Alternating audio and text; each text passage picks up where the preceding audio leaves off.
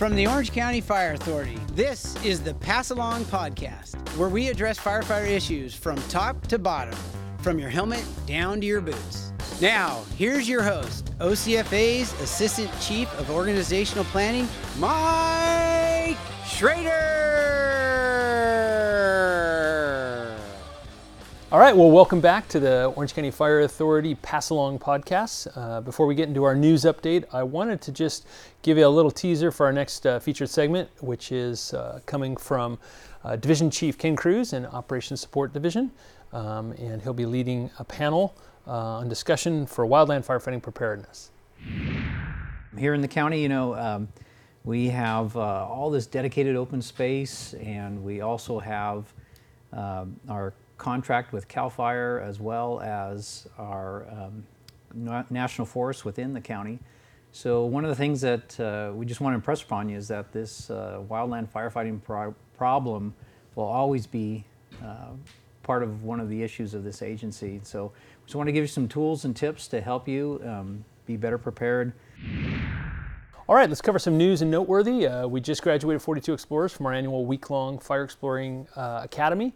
And uh, as you know, um, a few years back, uh, we lost one of our own, firefighter John Lawrence. And this academy in particular was unique and, and kind of special in that his son, uh, Ben Lawrence, was amongst those who graduated. So that was the first our exploring group.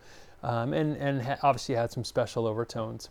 In addition to that, uh, we were able to deploy our new fire exploring trailer, which was donated to us by the Orange County Fire Authority Foundation and the Kevin Woyjeck Foundation as well.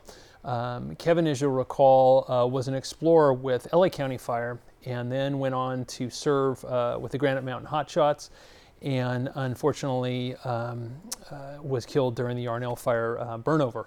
His father is a uh, LA County fire captain, and they started this foundation to honor Kevin's memory. And so they uh, made a sizable donation to assist us in acquiring that exploring trailer, which was obviously a, a pretty neat uh, gesture by them and able to memorialize um, Kevin's life and his commitment to the explorers as well. So, again, uh, special thanks to them. And really, thanks to all OCFA personnel who helped to make the Exploring Academy so special. Uh, it it, it, spans all sections of the fire authority from financial paperwork to exploring advisors to division 2 office to admin work to the usar folks allowing us to utilize um, their tents to house the explorers to the training section and on and on so uh, just a, a wide um, uh, thank you and shout out to all who assisted in those endeavors now without further ado here's the featured segment on wildland firefighting preparedness with division chief ken cruz well, welcome everybody to this uh, edition of the podcast on uh, July 10th, 2017.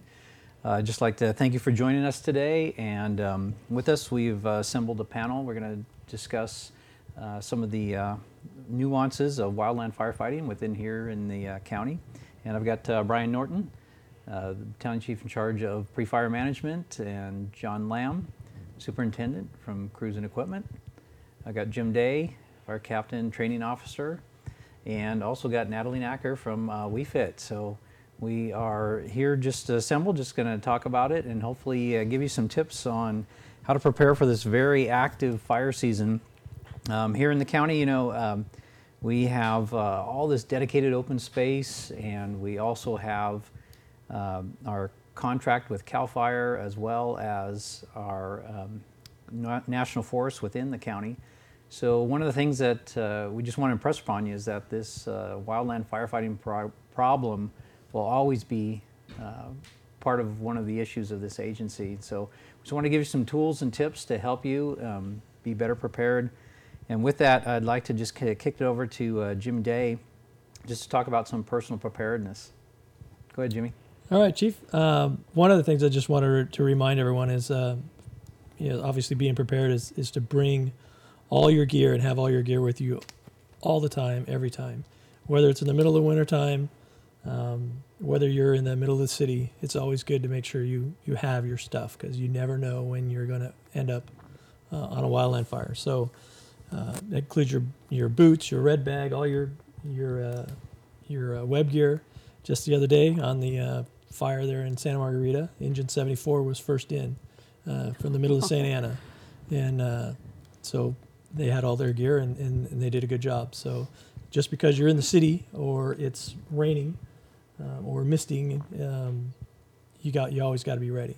Yeah, that cracked me up. I was driving by and I saw engine 74 and 370 there in Santa Margarita fighting the vegetation fire. There you go. The, their move up. Yeah, I think that was a move up and cover, I believe, right? When we were down in San Clemente on that on that fire. So, um, a couple other things that always have your red bag with you. Uh, seven days worth of um, gear. Uh, I always like to have, maybe depending on the time of year, in my either in my red bag or on my wildland pack is a set of uh, a base layer, long underwear, if you will, uh, for those uh, those fall fires, the Santa Ana wind driven fires, or the, you know, we have a big history in the wintertime of having fires. And you get up the hill and the fire's now kind of out and you're in the mop up mode and the wind's blowing 40 miles an hour and it's 40 degrees outside. I think uh, a couple years ago on the Modjeska fire, they were they had a fire in the middle of the winter and they actually froze some water in the hose and those guys are up on the hill for the most of the night. So being prepared is, is a good is a good thing. So uh, you guys bring your headlamps. Uh, I know the crew brings their headlamps, right? Every Wherever they go. every every single call in our packs. And another thing is in the hive, the crew handbook has what we carry in our red bag and in our pack. If anyone's wondering what they might carry in their red bag, Right. so find And that. with the equipment committee, we just got the uh, new packs for everybody to be able to carry those kinds of things. Uh, you know, just learning from recent fires that uh, the packs we had issued didn't didn't cut it for Right. covering everything that we needed out there on the line. yeah, just might- the bare bones minimum, four to six quarts of water.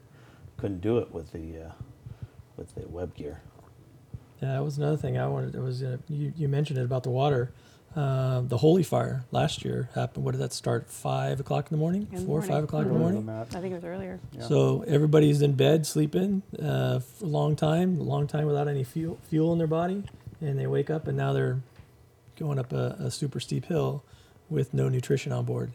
And um, so I always like to keep uh, you know at least a thousand calories in Clif Bars, um, goo, you know, trail mix, that kind of stuff in your pack that you're carrying on your back, so you have something that will get you over, uh, you know, until they can get some food into you. Yeah. MRE. And the crew, we also carry all the snacks, but also a, bro- a broke down MRE, get rid of all the junk. And with those new packs, like the crew packs, you'll be able to carry that. You should be able to carry an MRE and be self sufficient on the food part for 24 hours. Right.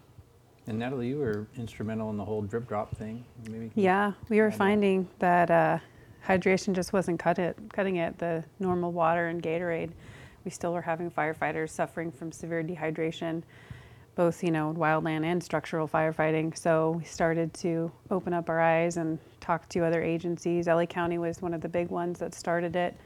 Did a bunch of research, and then um, we started to do our own research here.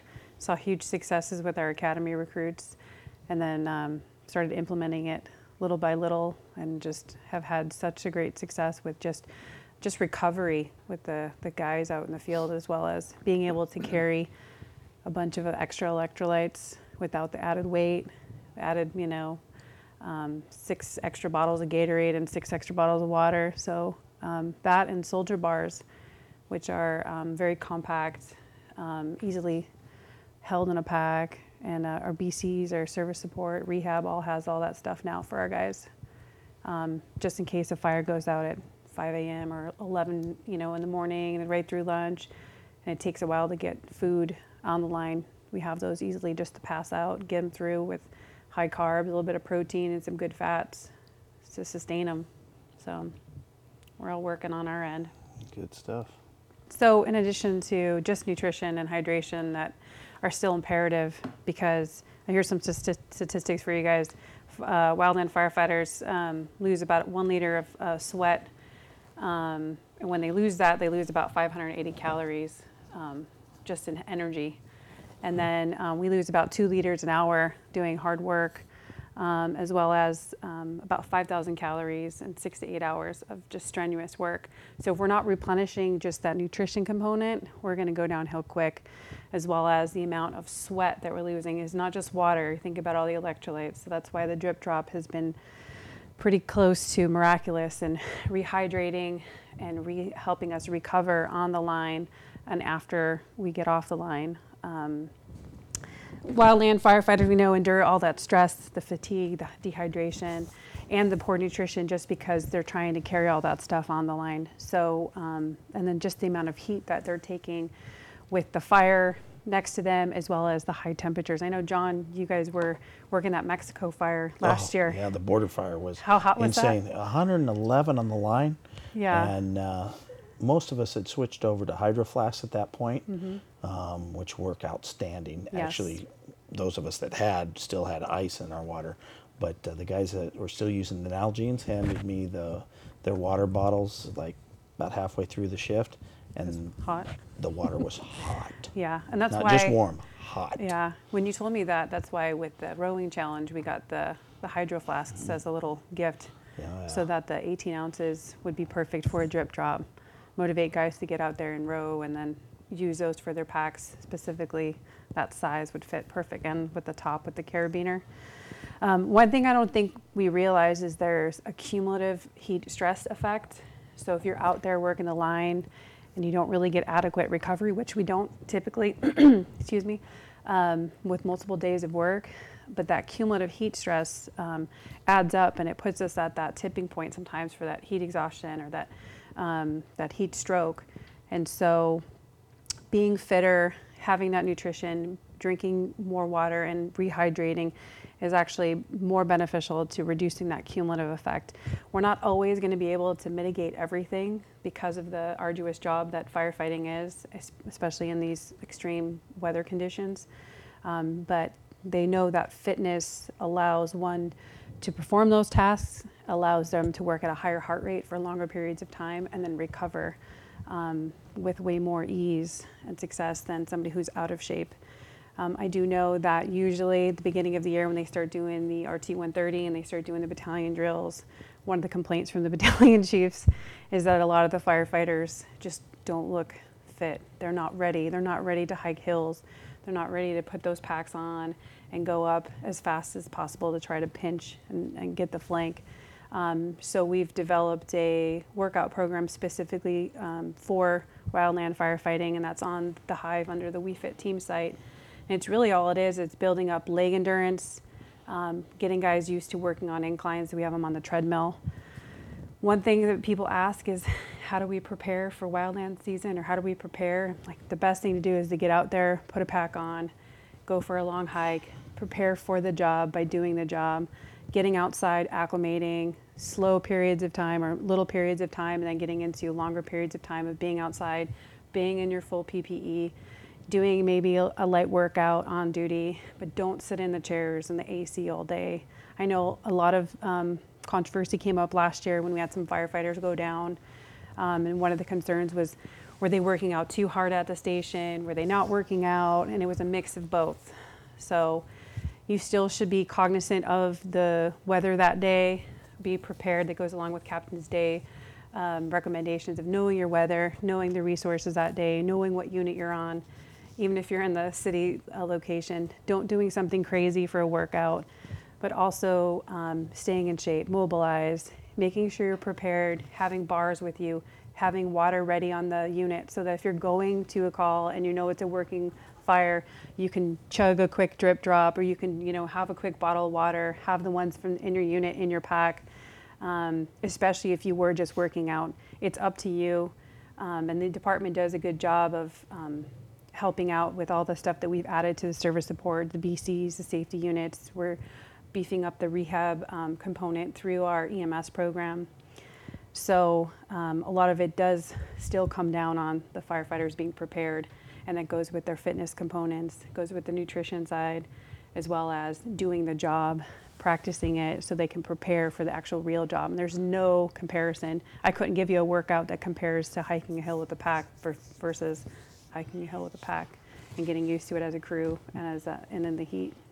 Absolutely. And before you get off the, um, the, the packs there, I just want to remind everybody too that uh, we've got the, you know, the blue EMS packs for for the units that are PAUs, and, and quite often they're forgotten on the rigs, and we have these line emergencies, and nobody's got anything to treat our own folks with Yeah. when they're right there on the rig. And, and as the medic assigned to that rig, that's that's part of your responsibility. I know it adds a couple pounds, but you know that's critical. Excellent point. Mm-hmm. Um, I just want to talk quickly about uh, uh, last year on that fire where firefighters were going down, primarily to the leadership. I was Division Alpha on that fire, and I surprisingly, it was a hot day, um, not a lot of wind, and surprisingly, a lot of young, fit firefighters were coming up, getting to the top of my division, and they looked gassed they just were completely out of it. And to the T, I asked them, well, and they seemed to be more on the newer firefighter, the probationary side. Yeah. So they that morning it was hot and dry, but they did a stair workout, 20 stories or whatever it is. Um, we just need to remember for our crews, do a light workout when it's a fire day. Yeah. And uh, if you're managing a division, what I did was when uh, those guys, I saw them get to the top of the hill, they were gassed. I handed each one of them a water and a Gato and said, go sit in the shade underneath that sumac and don't get up until you've consumed these. Because we have a duty to keep our people uh, from suffering heat stress. Yeah. Mm. When I was in the Army, on, on the hour, uh, on those high heat days, we would have to all chug a canteen. And we all show that we had all drank our whole canteen. Ah, Well, they have the um, the military grade, you know, heat index and the work conditions, the work to rest ratios. And when we're typically in red flag, that's their black line, that's their black conditions. And their work to rest ratio is recommended as 10 minutes of work for 50 minutes of rest. We know that's not feasible Right. Right. on a on a brush well, fire. that's So we have to be smarter. You have to take things more like um, you know steady pace. You can't go at that you know high intensity right off the bat. Even though we get excited, especially the newer firefighters, or they want to you know um, show that they're they're there to do something important. Um, but something like that can can go from zero to sixty very fast. I know that um, one of uh, the safety officer that that had an issue at Holy Jim, same thing. He was going trying to get everybody uh, to get drink water and get the drip drop, and next thing he knew, it just hit him, and he had just didn't realize that it just caught up to him real quick. And it can happen to anybody. So being, you know, fit is not going to be a cure-all or the drip drop or any of that stuff. But again, it comes down to knowing yourself, knowing that you're prepared. The more prepared you are, the, the better you're going to be, the, the more successful you are going to be with the performance you're going to do that day. Um, but we still have to know our, our environment, our resources, and um, Especially when you're learning a new Yeah. job or Yeah. trying to do your job, you got to make sure you hydrate yourself. yeah, And it's important to note too where a lot of this came from. I mean, the the PAUs, which are now medic engines on all of our strike teams, and the the blue bags, the pouches, all that went back to was it 1996 with Tom Wall. It was mm-hmm. 1996. One of our captains, Tom Wall, had a heart attack in Calimesa, and that's what started the whole concept with the PAUs, leading to the medic engines. And I think knowing that relevance on how we got here, it was truly taking care of our own because somebody died, can't be forgotten, and why we're carrying this whole thing forward from here. Excellent point. One of the one of the it might be a good idea to reconsider where we're actually putting that blue bag. Um, you know, a lot of times we put our clamp bags and our and our nozzle packs right next to the hose pack, so we don't forget them. So that might be a consideration: is put that blue bag right in there with it with the hose pack, so that guys don't forget it. It's there when they see it. Consideration. and it wouldn't even be a bad idea too to throw some drip drop in there, a couple little packs of that, because that's even shown to be just as effective as an IV. So if you don't have the resources at that time, you can throw it in there and um, start rehabbing them. Because last year we had six total go to the hospital. I got the numbers from risk management. And the years before we were like one, two, here and there. And the average cost of sending one person to the uh, ER is about nine grand. And that's not considering backfill and what it takes to take a unit out of service. So, um, Buy a lot of drip drop for that. yeah, and we did, and we are, yes. Let's see about yes. 25 cases. Or Yeah. I forget. There's a more. Yeah, The crew just put their order in to- Yeah. for that amount. So it's really again, it's it's up to it's individual response. You know, the department is trying to do as much as they can, uh, changing to support the needs, especially with unique needs of wildland firefighting, because it is can, it can be an extended event, um, and food can take a while to get there. Um, so we do um, recommend that everyone tries to keep their own snacks, their water, and then we'll try to support that stuff too with the researched items, cost effective, but also what's best for our guys on the line. Very good. Uh, some of the things I always like to remind my guys about is is know know what's going on around you. Like you're coming on duty off of a four day, and um, you obviously want to be prepared for for whatever's going on. So have a good idea. Um, there's a couple websites on there. Everybody's heard of the Hot List, wildlandfire.com. It's a good idea to get an idea of what's actually burning in the maybe in the region. So there might be if you guys are up on the strike team, or if you're not up on the strike team, you got to be prepared. Um, that's a good that's a good resource. Uh, some of the NIFC uh, FTP sites have a lot of downloadable information for with current maps, IR flights. So as you're heading up on a strike team, if you're on a strike team and you're getting sent to one of these fires, you can start pulling this stuff up on your on your uh, iPhones and kind of find out where the fire is actually headed, uh, where where all the heat is, you know, what divisions are are are uh, are moving out, um, weather forecasts you know, the, the, with the with the smartphones now, we got access to a lot of information. So it's just a it's good a good resource to to um, to look at. Yeah, it's uh, July 17th, or sorry, July 10th, and we have uh, two strike teams out now. Uh, Metro has three, and uh, we have a variety of overhead out to the point where we're maxed out. So um, I know a lot of folks, uh, especially with that 1401 uh, Alpha, that came in on duty that day that were all overtime crews, and uh, now they find themselves up in Santa Barbara protecting some homes. So in the front country, no less, dangerous sundowner country. Yes. Yeah. Right. Uh, stri- talking about strike teams a little bit. Um, you know, there's a little bit of etiquette we like to see when we're out there. Uh, over the years, um, it's always been a good idea to remind folks. Um, you know, we're we're out there representing the OCFA, and uh, sometimes uh, if we're under the state mission, we're we're also representing Cal Fire. So we want to be on our on our best behavior, make sure we're fo- following our SOPs. And again, this is just reminders. Most people know this stuff, but uh, um, wearing your uniform, shirt, no Nomex in, in the chow lines. Uh, you know, make sure you wash up. They they there's some fires they won't even let you go through the chow line if you're wearing some Nomex or you haven't washed your face and and whatnot. But that's just uh, keeping trying to keep everybody healthy and safe.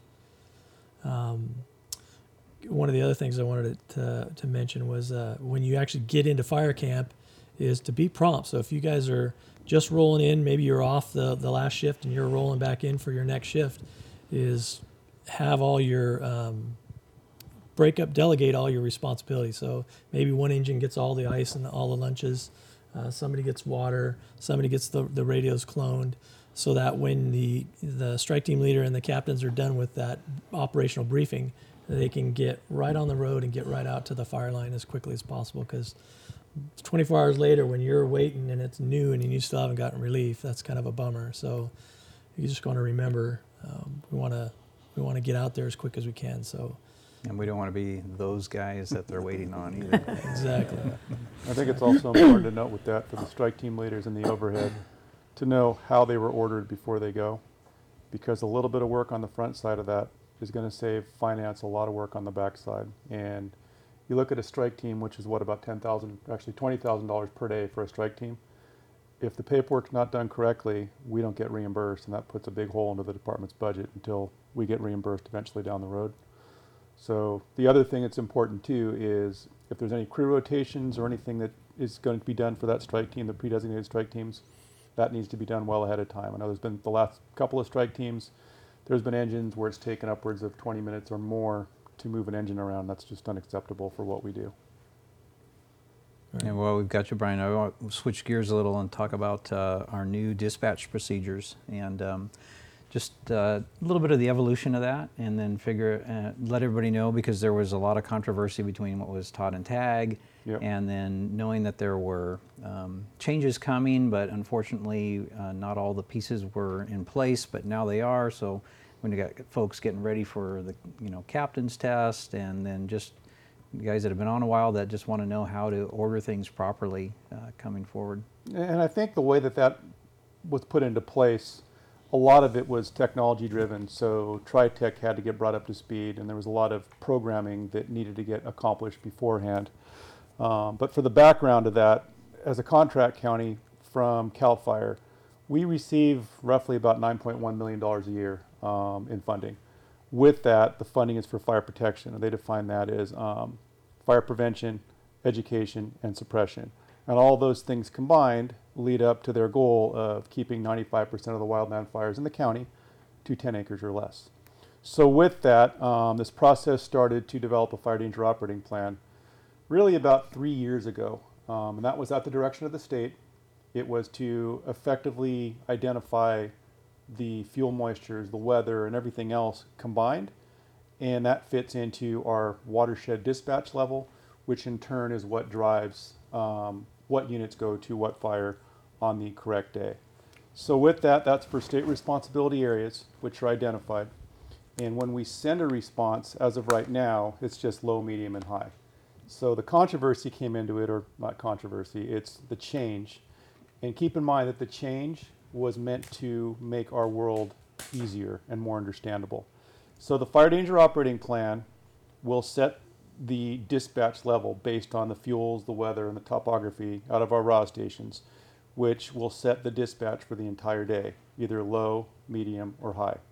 So the changes that occurred with that is in the medium, what we're going to be switching to is an alarm methodology similar to what we do for structure fires. So on a medium day, you'll have the option of the first alarm, which is what you get right out of the barn.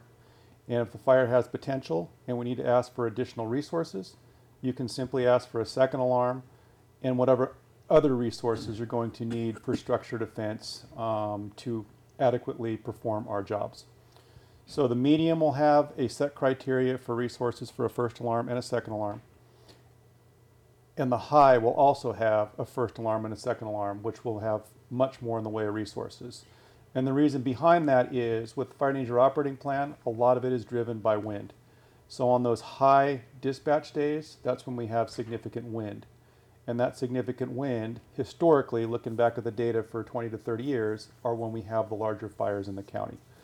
So that's the really the big change with it. The other significant change is on a medium or high dispatch in a SRA area or a threat, aircraft are going to be part of that dispatch. So you'll get one air attack and two air tankers, closest resources, in addition to our helicopters so the first in company officers, the first in chief officers need to be heads up that having that com package established and being able to either continue or cancel that aircraft based on what your needs are is imperative. And that aircraft um, increase was at the request of the state, like we said, to meet their mission of 95% of the fires to 10 acres or less. And I think a, a good example of that were the last two fires we had down in San Clemente on the first fire that we had, which started on Camp Pendleton and burned into Orange County, there was a little bit of a delay in the aircraft, probably 15 to 20 minutes. Um, in the state's opinion, that probably made the difference of what could have been a 10 acre fire becoming a 700 acre fire. So they're still going to pay for the aircraft, but instead of having two air tankers, we ended up with six air tankers. And that was their take on it. So the positive on that is the fire that we had last week. I think that was La Pata. Mm-hmm. It was mm-hmm. held to a much smaller amount of acreage, 42.1 or something to that effect. In that, the aircraft was ordered promptly right out of the barn, and that was instrumental in keeping that fire at a much smaller acreage. So that's really the intent with this is to keep it um, understandable, keep it simple. There is going to be some outreach training that's put together by operations training. They'll be coming out in the next couple weeks. And right now, the target is the alarm methodology will go live on or about um, August 1st. Um, the only other thing we might want to talk about is the, the initial attack strike team concept, which will be part of that as well. Um, so really, in simple terms, there's been a lot of discussion about what an IA strike team is. Really, all that it is are the closest resources and strike team configuration with a leader that gets them there without any delay. So the three types of strike teams we have in the state now are initial attack, and that is closest resource, get them there. They basically form up at the incident there's immediate need, which has a little bit more of a delay to get things together. Um, typically, that uses our plan need strike teams that are already in place. And then you have a plan need strike team, which is typically for the next operational period. But the biggest change we had internally for us this year is the initial attack strike team. And I think probably where you see that come into play most often will be when you order struc- uh, structure defense resources, like you want two immediate need type 1 strike teams for structure defense. That'll get those closest type 1s there um, in short order. But realistically, it can be used for any type of strike team. So those are the big changes that'll be coming up. And having that um, understanding will be, I think, crucial to success in the upcoming promotional exams. But like we said, training should have um, some videos and also some written um, cheat sheets to better explain that to get people used to the change. And that's a uh, countywide change. So um, expect that from all the metro cities as well, so that we're all on the same page. And the whole idea was that we weren't, uh, whether it was on the metro side or the OCFA side, we weren't bypassing closer units just to get units out of the metro side or units out of the OCFA side so that you can get them there as quick as possible and put them right to work. Yeah, and that's what we want to do with all this was basically if you need the resources, ask for what you need. Don't worry about the dollars and cents of it. That will be handled by the chief officers down the road as far as reimbursement. So the easiest way to explain it is when you get on scene, order what you need. And John, I wanted to switch over to, uh, I know you and I talked about um, some of the recent incidents we've had, and especially with the crew and some of the folks maybe not quite understanding uh, the difference between our hand crew and or a CAL FIRE hand crew. And uh, just some of the trends you're noticing with some of the engine companies out there, and maybe relying a little bit too much on the crew and forgetting some of the basics uh, on the engine company level. So maybe you can expand on that a little. Sure, thanks, Chief. Um, we're in a unique position because we go to most of the vegetation fires in county, being the only crew. Uh, 25 in county fires, vegetation fires last year. Um, so we get to see all the shifts, all the battalions, how they operate, strength, weaknesses, good, bad, and ugly.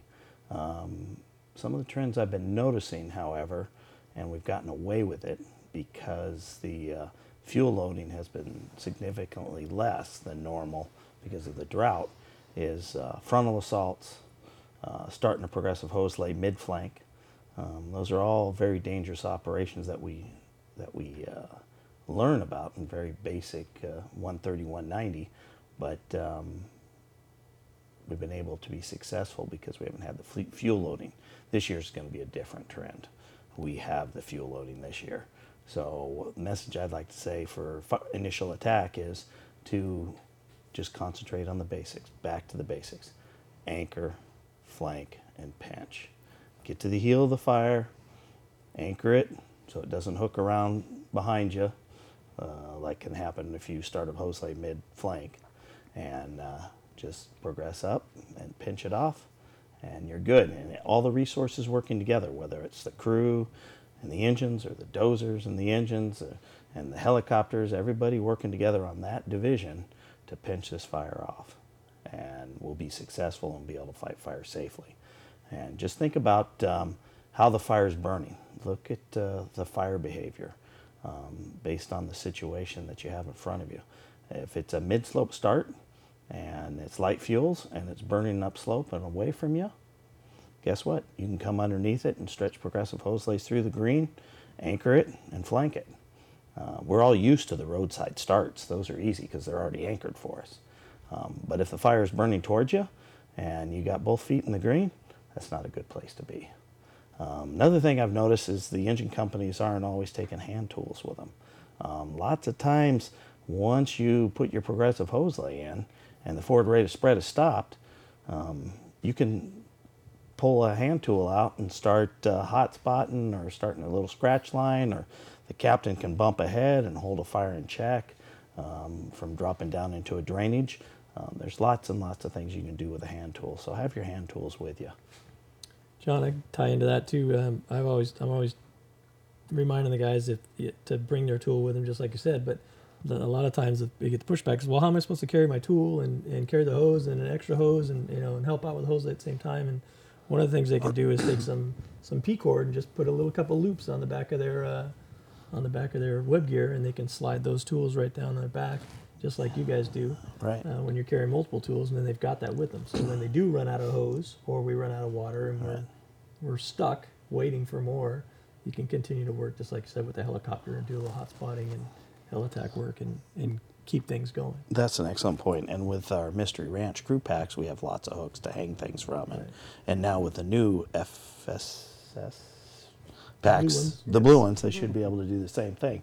Uh, one thing I'd like to caution everybody with is, is, is have a rhino, little short-handled tool that's hanging off your back. Maybe not the long-handled Full tools stick. hanging off your Right. back.